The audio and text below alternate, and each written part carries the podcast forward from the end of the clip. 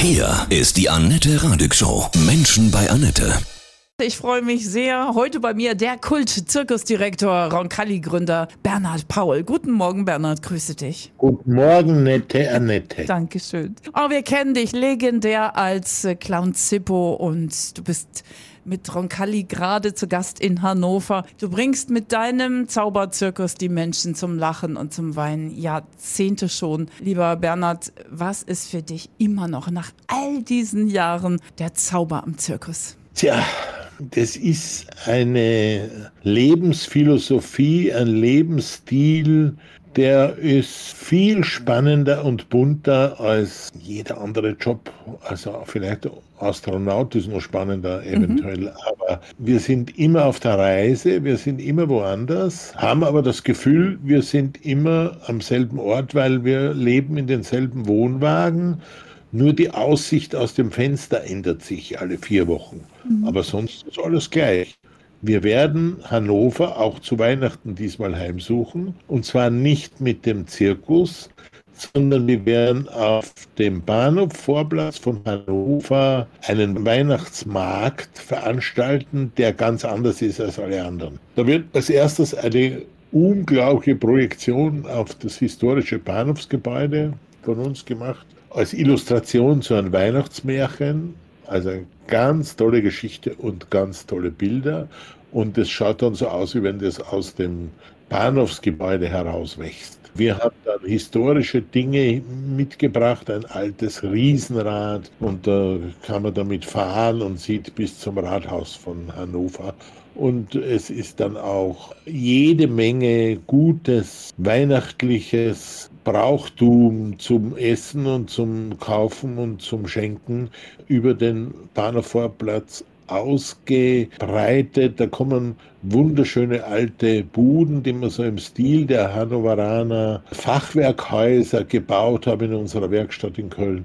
Und das wird jetzt dann alles hier aufgestellt und es gibt viele Überraschungen und Musik und vieles. Also unbedingt nicht versäumen. Im Bahnhofplatz, da gibt es dann einen Weihnachtsmarkt à la Roncalli. Man kann sich schon vorstellen, dass auch der anders sein wird. Ihr habt schon lange auch keine äh, Tiernummern mehr, ja? Ihr habt ja, ja ähm, viele auch, Jahre schon. Genau, auch, auch die Pferde sind nicht mehr da, nur noch in Form eines, was heißt nur noch Hologramms. Und das ist auch atemberaubend. Meine Tochter hat einen Hund, der darf aber nicht in die Manege.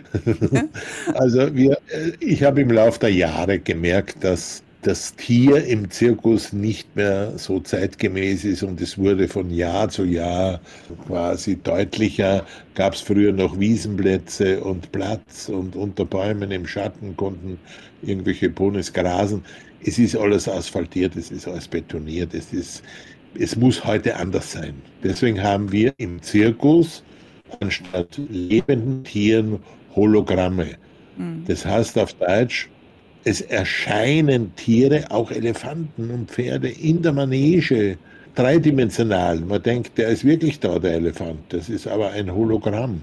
Also mittels elf Videobeamern wird das erzeugt. Das ist ein ganz neues Verfahren und hat eingeschlagen wie eine Bombe. Und die Leute lieben das noch mehr wie die Tiere. Also ich kann, mir, ich kann mich erinnern, die früher die Tiere, da haben die Leute Jö und so und dann wurde dieses Jö immer leiser und irgendwann war das dann so, wenn Tiere in die Manege kamen, dass die Leute so, oh, die armen Tiere. Und äh, das ist jetzt natürlich nicht mehr so, sondern die freuen sich und für uns ist es auch gut. In der Nacht legen wir den Schalter um und die Tiere sind in Sicherheit. Seid mit der Zeit und gegangen. plastikfrei, sag mal lebensmitteltechnisch gesetzlich möglich ist. Mhm. Aber es gibt keine Plastikflaschen, es gibt keine Plastiksachen, auch die ganzen Popcorn etc. ist alles in wunderschönen Papiertüten.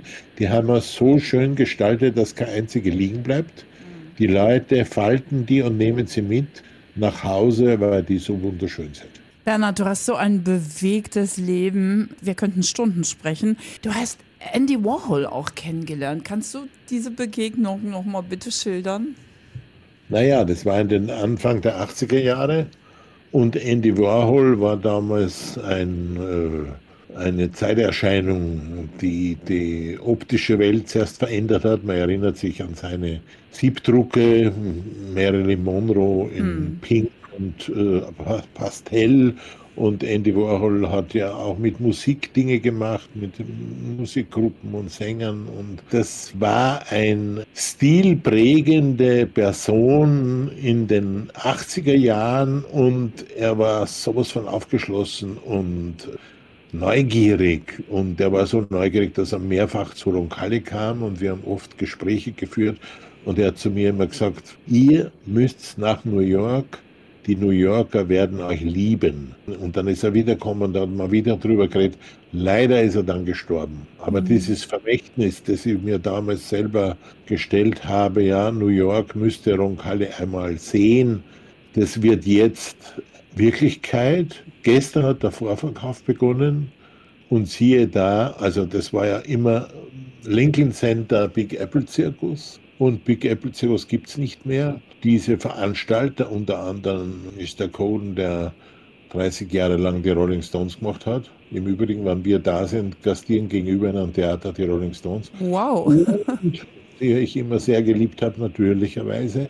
Jetzt war gestern der Vorverkauf und es war gleich einmal doppelt so viel im Vorverkauf, als sonst immer war im Big Apple Circus. Wann geht das los? Wann seid ihr in New York? Es geht los am 8. November und wir sind zweieinhalb Monate in New York und machen ein eigenes Programm und haben natürlich auch Höhepunkte von vergangenen Jahren wiederbelebt und die Kostüme wieder restauriert, die wunderbaren, die wir damals hatten, plus neue Sachen aus der heutigen Zeit und und und.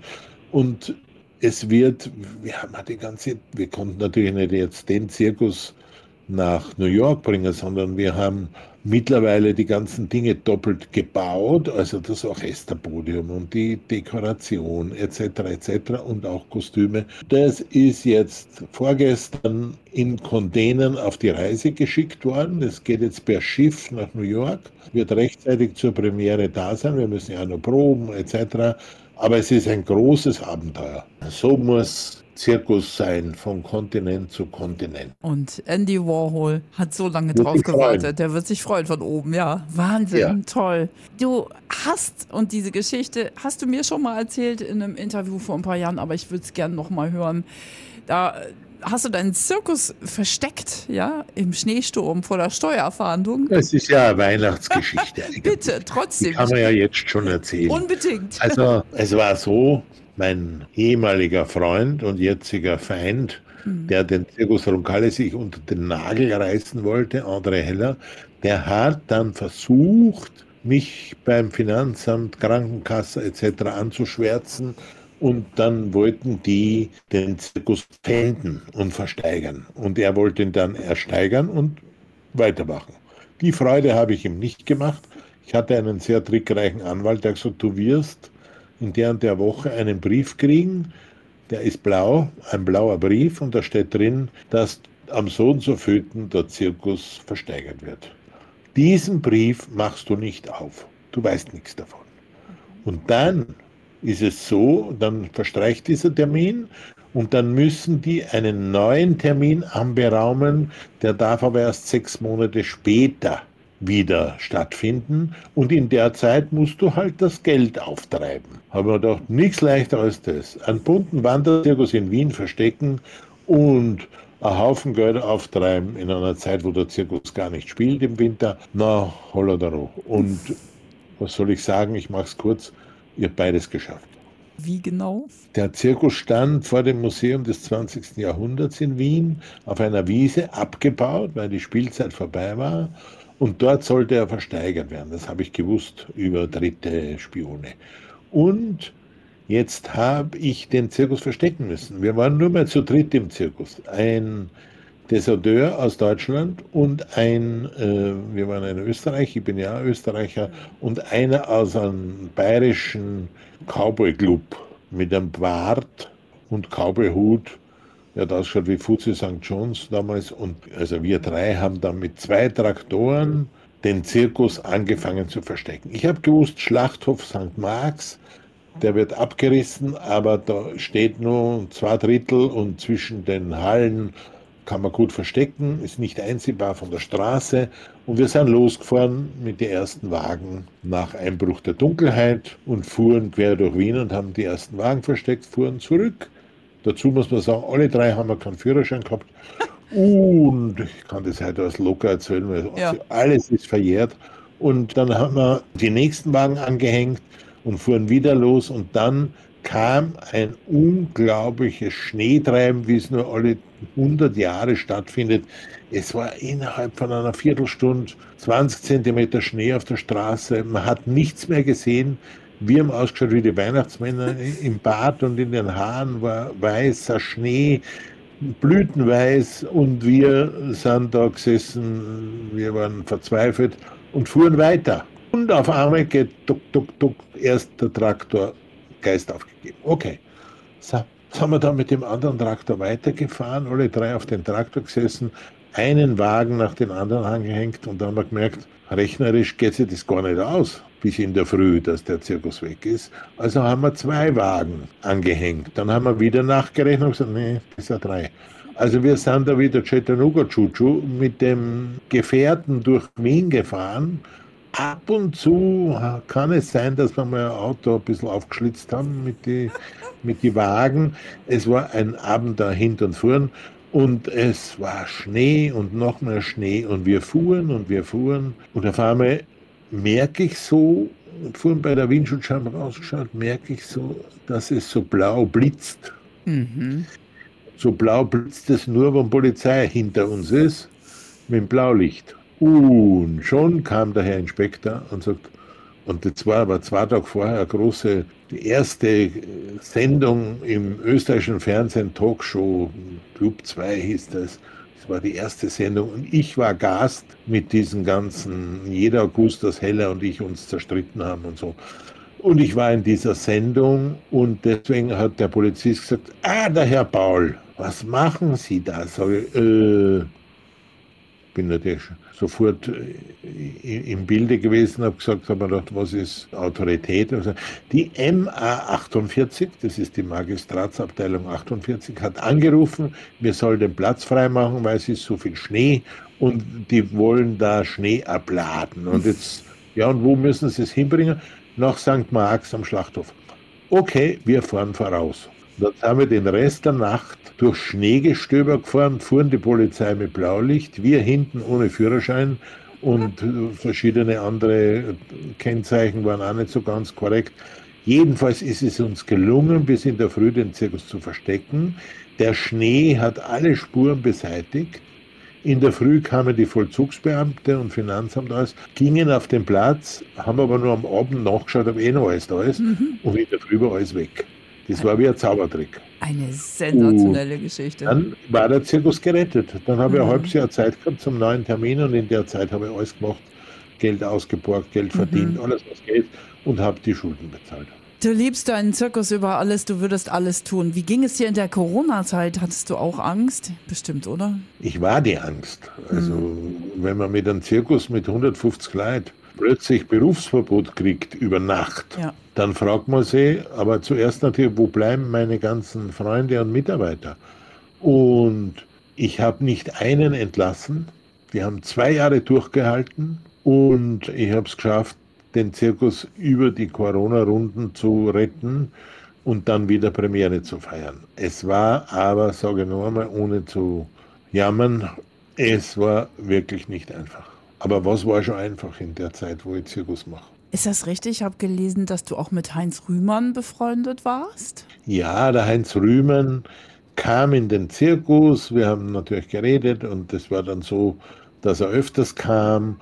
Und dann war eine Benefiz für, für ein Theater in München und er hat dann mit mir Clownnummer gespielt. Und das war für mich, ich bin als Kind schon immer in jeden Heinz Rühmann-Film, der immer mit mhm. Hans Moser meistens war und Theo Lingen, jeden Film gegangen und der war mir so, und plötzlich stehe ich mit ihm in der Manege. Und dann hat er mich eingeladen zu sich nach Hause. Es war in München, ein bisschen außerhalb Grünwald. Und da hatte er ein wunderschönes Haus und seine Frau, die Hertha hieß, war auch da und er hat mich eingeladen und gesagt, ich kann bei ihm übernachten. Und da bin ich mit meiner damaligen Freundin hin Und dann in der Nacht durfte man im Swimmingpool im Keller schwimmen. Und in der Früh hat er Frühstück gemacht und äh, hat mir so erzählt, dass er als Kind immer Clown werden wollte, dass er die Clowns immer geliebt hat. Und wir sind gesessen, haben gemütlich gefrühstückt, wunderschön. Dann sehe ich da am Tisch ein paar so Gläser mit einem gläsernen Deckel. Und das war Erdbeermarmelade, Honig und noch irgend sowas. Und das war in dem Deckel, der war aus so einem Kunstharz, war eingegossen eine Blume mit einer Biene, in den anderen eine Erdbeere und im dritten war auch irgendwas eingegossen. Und diese drei Gefäße zum Frühstück waren unglaublich stimmungsvoll und schön und wirklich anders als nicht so ein Marmeladeglas am Tisch, nein, solche Dinge. Und ich so, boah, ist das schön und schauen wir es genau und fertig. Ein Wochen später kommt ein Paket in Zirkus in München, wo wir gastiert haben, und ich mache es auf, waren diese drei Gläser drin. Oh, das war Heinz Rüben. Ja, wundervoll.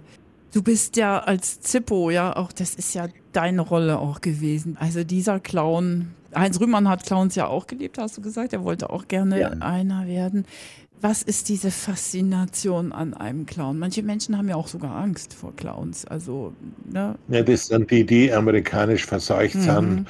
Die Horror-Clowns, das ist eine amerikanische Erfindung. Die, die zählen nicht zu den Clowns für uns. Mhm. Für uns sind Clowns die, die uns zum Lachen bringen, die uns bewegen, die wir lieben. Das war als Kinder schon, das hat es damals, wie ich Kind war, noch nicht gegeben, diese Horror-Clowns. Da hat man nur Charlie Riebel, Krock und Oleg Popov und solche Leute gekannt und geliebt und gesehen. Da gab es auch Filme drüber und, und, und. Und diese Leute habe ich alle kennengelernt. Also ich kann mich erinnern, mit Oleg Popov war in Moskau auch in der Manege. Also, dass ich mit diesen Legenden dann in der Manege stehen durfte, das mhm. war natürlich unglaubliches Glück und äh, da hat mir dann eine jahrelange Freundschaft verbunden bis zum Tod. Oleg Popov hat mir dann noch vor seinem Tod vorbeigebracht bei mir sein Originalkostüm mit der Mütze, mit dieser Schachbrettmütze, mit Schuhen, mit allem drum und dran. Und von Heinz Rüben habe ich den Hut gekriegt, den er bei der Clown-Nummer aufgehabt hat. Und, und, und. Also wow. das Clowns, die liebe ich innig und heiß. Grog war mein großes Vorbild und Idol. Ich habe sein Kostüm, sein Nachlass gekauft. Da, von Charlie Riebel habe ich das rote Hemd und die Nase, das hat mir seine Tochter vorbeigebracht.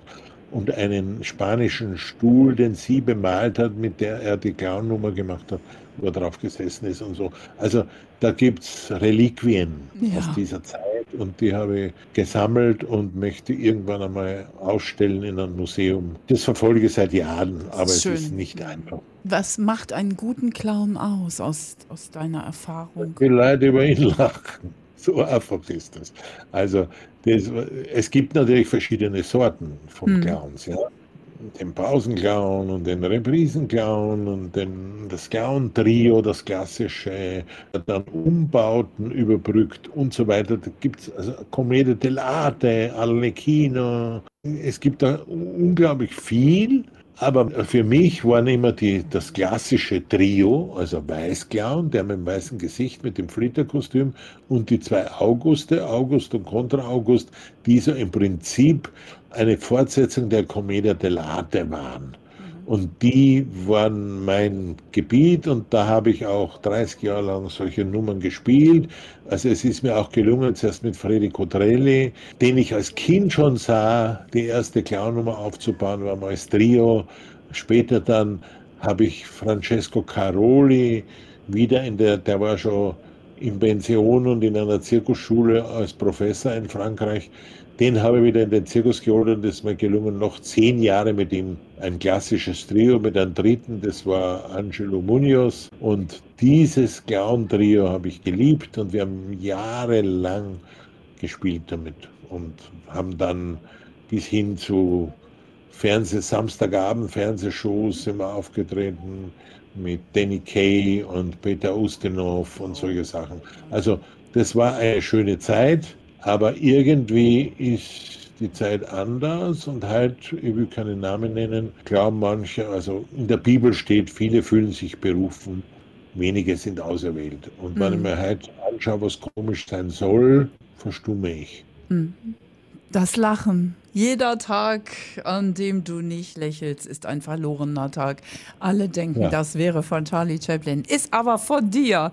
Ich habe es, es, es, es haben immer, ich habe immer wieder viel gelesen und alles über Zirkus und alle, die über Zirkus geschrieben haben und so.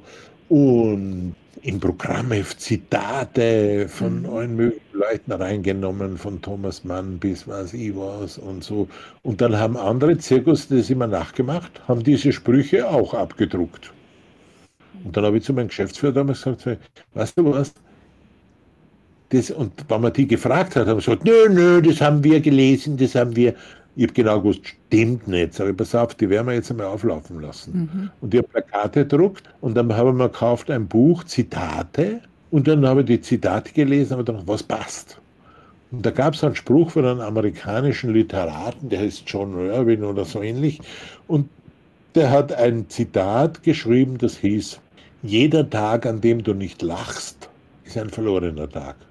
Da ich gedacht, knapp daneben, weil Lachen ist Schenkelklopfen und so, aber Lächeln ist eigentlich viel schöner, ist poetischer. Und habe das einmal umgeschrieben als jeder Tag, an dem du nicht lächelst, ist ein verlorener Tag. Jetzt war dieser Name von diesem Literaten unbekannt, mir zumindest und vielen anderen auch. Und ich habe gedacht, hm, das wäre doch schön, wenn das zum Beispiel von Charlie Chaplin geschrieben worden wäre. Und habe Charlie Chaplin drunter geschrieben. Das hat mir so gut gefallen. Sag ich, weißt du was? Wir machen jetzt einen Gag draus. Wir drucken jetzt Plakate damit. Jeder Tag, an dem du nicht lächelst, ist ein verlorener Tag, Charlie Chaplin. Und dann schauen wir, was passiert. Was ist passiert? Dieser Spruch ist mittlerweile über den ganzen Globus gegangen. Wenn man in Amerika ins Internet geht oder sonst wo und sagt, Zitat Charlie Chaplin, kommt dieses als erstes.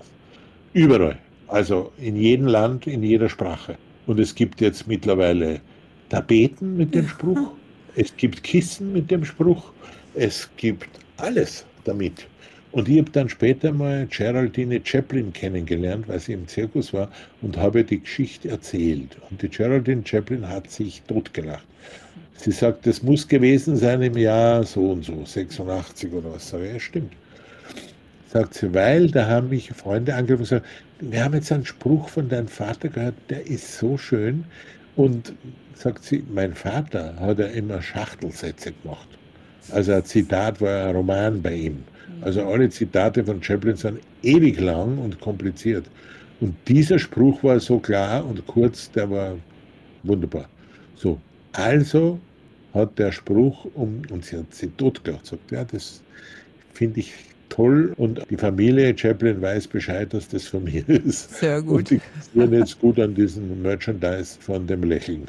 Was ist denn dein Lieblingszitat außerdem für dein Leben? Nur wer brennt, kann auch entzünden.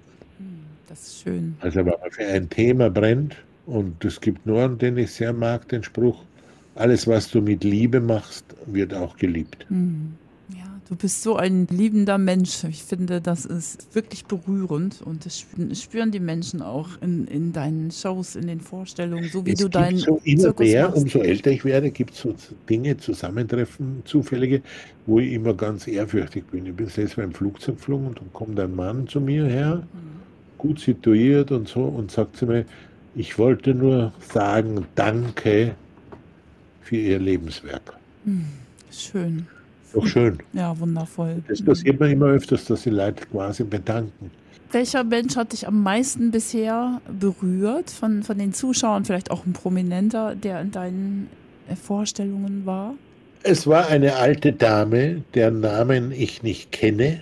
Eine wirklich alte Dame kam zu mir in Wien in meinen Garderobewagen. Ich war gerade am Schminken und hat was in einem Papier gehabt, so ein Seidenpapier drüber und so und packt es aus und das war ein Gugelhupf. Und sie sagt zu mir, diesen Gugelhupf habe ich für Sie gepackt, weil das so schön ist, was Sie machen. Und da haben wir gedacht, diese alte Dame, man kennt ja genau, ob das jemand reicher oder arm ist oder sehr arm.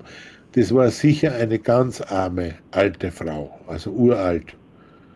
Und äh, ihre Hände so abgearbeitet, die hat sicher hart gearbeitet, ihr ganzes Leben.